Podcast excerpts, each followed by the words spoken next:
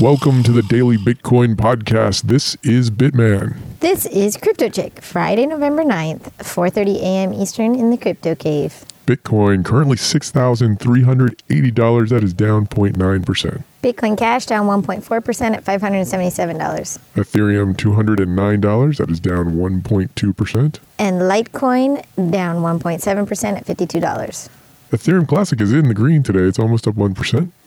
Um, I, it looks like it's on a nice little up- upward tick there, Ethereum Classic. Yeah, but I don't like that everything else is down. I, I liked how it was consolidating, hoping it was going to get ready to break out like last year, but I don't want backsliding. Yeah, well, according to, uh, let's see, six, seven, just uh, maybe, I don't know, hours ago, we'll say that, it was at $6,488. Um, it can, it's, who knows where this thing's going. But I will, I do know where Coinbase is going. To the moon! It's going to get bigger. Um, we announced recently that 0x was added to Coinbase, which is the first ERC20 token uh, to be added to Coinbase, built on the uh, uh, work, working with the Ethereum blockchain. And guess what's there today, supposedly? what? Do you know? Tell me, Bitman. well, according to my Android app, uh, nothing, nothing at all. That's what I said. But according to the Coinbase blog, uh, the BAT token or the BAT basic attention token uh, is supposed to be on our Coinbase app. Basically, lost attention on our Coinbase and it's not there. Yeah, it is on Coinbase Pro, uh, the Coinbase app. Uh, it will not be launching in New York. Sorry, New York. But I think everyone else should be getting it soon. It says they're rolling it out to different uh, areas right now. You may already have it if you check your Coinbase app. Uh, we haven't talked about BAT for a while. You want to tell them what it is, Crypto? It's basically an attention token. Yeah, it quantifies your attention. It, it works with the Brave browser. How brave of them. They're trying to do crazy things like, say, you put up videos. Um, my attention goes to you in the form of these BAT, in the form of these tokens. So you get money for. I don't have to see the ads. There's all kinds of crazy stuff. We should do a whole episode on the Brave browser. We should download it, play with it. Let's do that. Sounds good to me. Uh, what should we talk about today? Well, we can talk about some islands. You want to talk about the islands? Yeah. What are the name of the islands? Why? The Marshall Mather Islands. The Marshall Mather Islands. Yes. Yes, also known as the Marshall Islands. Is that where Marshalls came from? Uh, The store. yes, I believe it's where Marshalls came Is that from. where M&M's came from? It's their own. Get it? It's their own Marshall sovereign, Mathers. their own sovereign Right. retail store. Marshall Mathers, M&M. Right. I think he rapped about Bitcoin recently. He should have rapped on it on his islands. He should have. Uh, well, And this then he island. could get paid in Marshall Mather tokens. no, but seriously though, this sovereign island wants to create their own currency and they don't want to do it straight up fiat style. Yeah, they want it, they want to call it the SOV, the sovereign. It's going to be called the SOV. S O V. SOV, yeah, you know me. Yeah, I mean the basic idea is it's, it's sort of like Bitcoin, except for it's got more. Um, uh, since they're worried about money laundering and all that, there's more uh, know your customer sort of rules on this sovereign currency.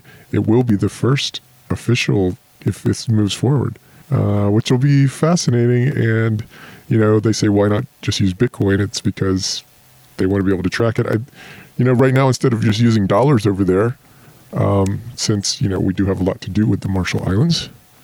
Uh, a lot of people from America moving money back and forth. They say they're paying about ten percent in fees uh, to move money back and forth from the United States to the Marshall Islands. That could be knocked down to about one percent with a crypto. It's exciting, right? I don't know. I'm excited to see I think it's happen. pretty cool starting to disrupt the currency.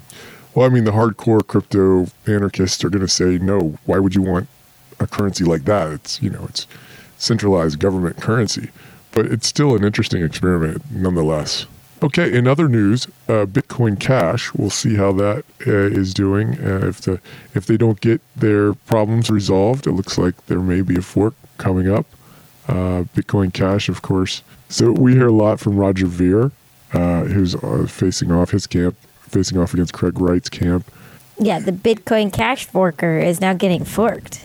Yeah, the, the guy that Oh, decided to uh, split up Bitcoin is now about to have uh, See himself split. yeah the coin that he's championing uh, be split. We'll see what happens there. Uh, if you're curious about the Ethereum summit that we spoke of yesterday that happened in Prague, there are some videos online. You can see them talking about like the next version of what's coming for Ethereum, which is this whole sort of secondary blockchain called Serenity, which will uh, work on proof of stake rather than proof of work. So instead of burning all the energy and having all the graphics cards generate um, math problems, this is more of a staking. You stake your uh, stake your crypto. It's kind of a long. We should do a whole episode on proof of stake versus proof of work, and some of these other uh, sort of hybrid techniques. What else you got, Bitman? Well, we recently had a report from the Director of Digital Asset Strategy at Van Eck. And as you know, everyone's waiting on the ETF. The ETF, uh, Van Eck uh, is speaking with the SEC. Well, not really speaking. SEC is going to give word, um, I guess, late December. Some people think that maybe there's a chance something will happen then. Uh, most people think it will end up being late February, and maybe come March, we might have an ETF. Now, it's interesting. CNBC Africa did an interview with uh, the director from Van Eck. We heard you guys have a spreadsheet with projections as to how big this ETF will be. Um, they, of course, helped with uh, an index fund ETF for gold back in the day. I think that's around. I think he mentioned it was around two billion, but he expects this to be uh, about two billion as well, maybe as high as ten billion. Uh, they estimated between zero and, and ten billion dollars uh, for this ETF. Uh, and speaking of a lot of money, the institutional investors, it seems to be they're buying up Bitcoin um, over the counter rather than through the exchanges.